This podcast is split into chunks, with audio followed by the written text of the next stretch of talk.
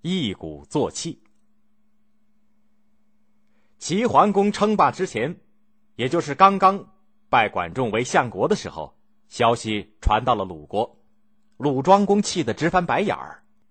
他知道管仲挺有能耐，却被小白给骗去了，后悔当初真不该把管仲给放了。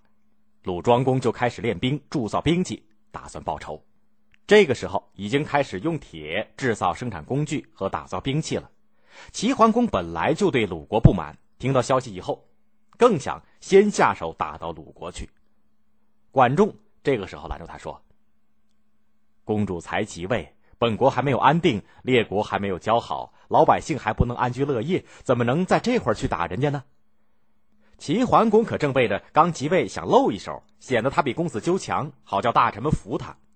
要是依着管仲，先把政治、军队、生产一件一件的都办好了，那还不知道要等到什么时候呢。于是，公元前六八四年，齐桓公就拜鲍叔牙为大将，带领大军一直往鲁国的长勺，也就是现在的山东莱芜的东北部打了过去。鲁庄公气了个半死，脸红脖子粗的对大臣们说：“小白欺负咱们太过分了，师伯。”你瞧，咱们是不是非得拼一下子不可吧？师伯说：“我推荐一个人，请他来带兵，准能对付齐军。”鲁庄公着急的问道：“谁呀？快去请他来！”师伯说：“这个人姓曹，名贵，从小跟我交好，挺有能耐，文的武的全行。要是咱们真心去请他，他也许肯出来。”鲁庄公马上派师伯去请曹刿。师伯见了曹刿。把本国被小白欺负的事情说明白了，要他出来为国家出点力气。曹刿是个平民，家里又穷，就笑着说：“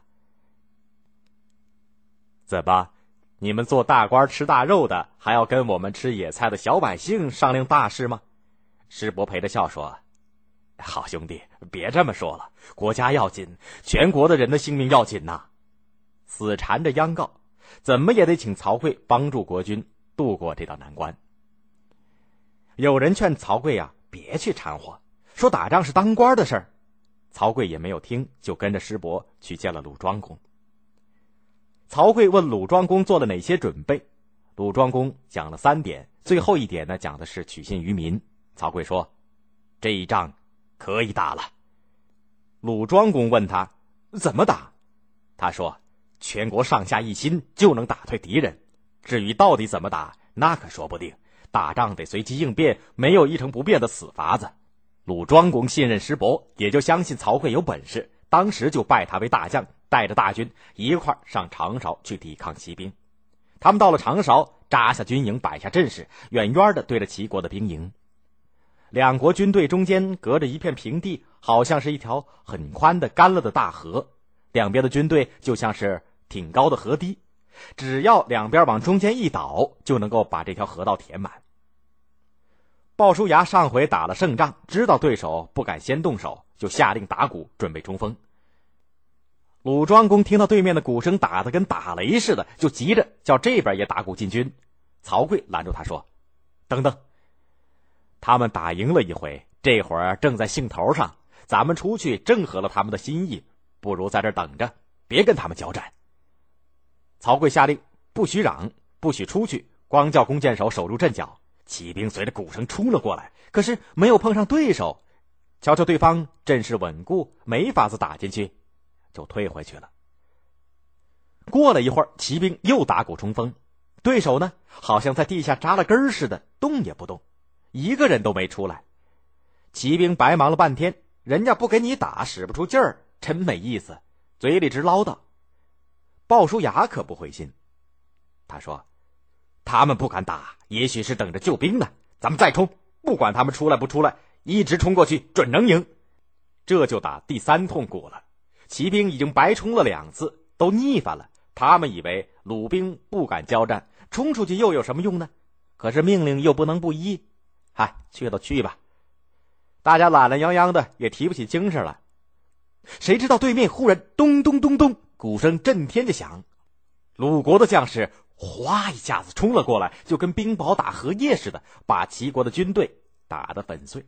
骑兵拼命往回逃，鲁庄公就要追上去。曹刿说：“慢着，让我瞧一瞧。”他就跳下车来，查看了一会儿敌人的车轮印子，又跳上车去，一手扶着横挡，往前仔细的瞧了一回，才发命令说：“快追，一直追上去！”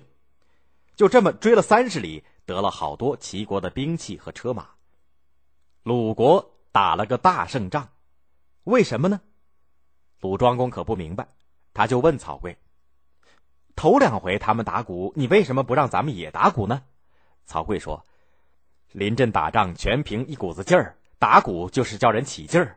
打头一回鼓，将士顶有劲儿；第二回就差了，第三回就是把鼓敲得震天响，将士们也没有多大精神了。趁着他们没有劲儿的时候，咱们一鼓作气打过去，怎么能不赢呢？”鲁庄公和将士们都点头，可是大伙还不明白，人家都逃了，为什么不立刻去追上去呢？曹刿说：“敌人逃跑也许是个计策，说不定前面还有埋伏，非得瞧见他们战车的轮子印乱了，旗子也倒了，才能够毫无顾忌的追上去。”鲁庄公挺佩服的说：“你真是个精通军事的将军。”齐桓公打了个败仗，自己认输，向管仲认错，愿意听他的话。管仲就请齐桓公对外跟列国诸侯交好，齐国也跟鲁国讲和了，还把从鲁国夺来的田地归还给鲁国。对内整顿内政，发展生产，一个劲儿的开铁矿、造农具、开荒地、多种庄稼，由公家大量的晒盐，鼓励老百姓下海捕鱼。齐国的东边就是海，晒盐捕鱼极其方便。离海岸较远的诸侯国没有鱼吃，倒也罢了。可是没有盐吃，那可怎么过呢？没有办法，他们就只好跟齐国交好，拿粮食去换齐国的盐。齐国因为齐桓公重用了管仲和鲍叔牙，越来越富强了。没有几年的功夫，齐桓公就吞并了三十七个小国，那么有人也说是四十一国，逐步做了诸侯的首领。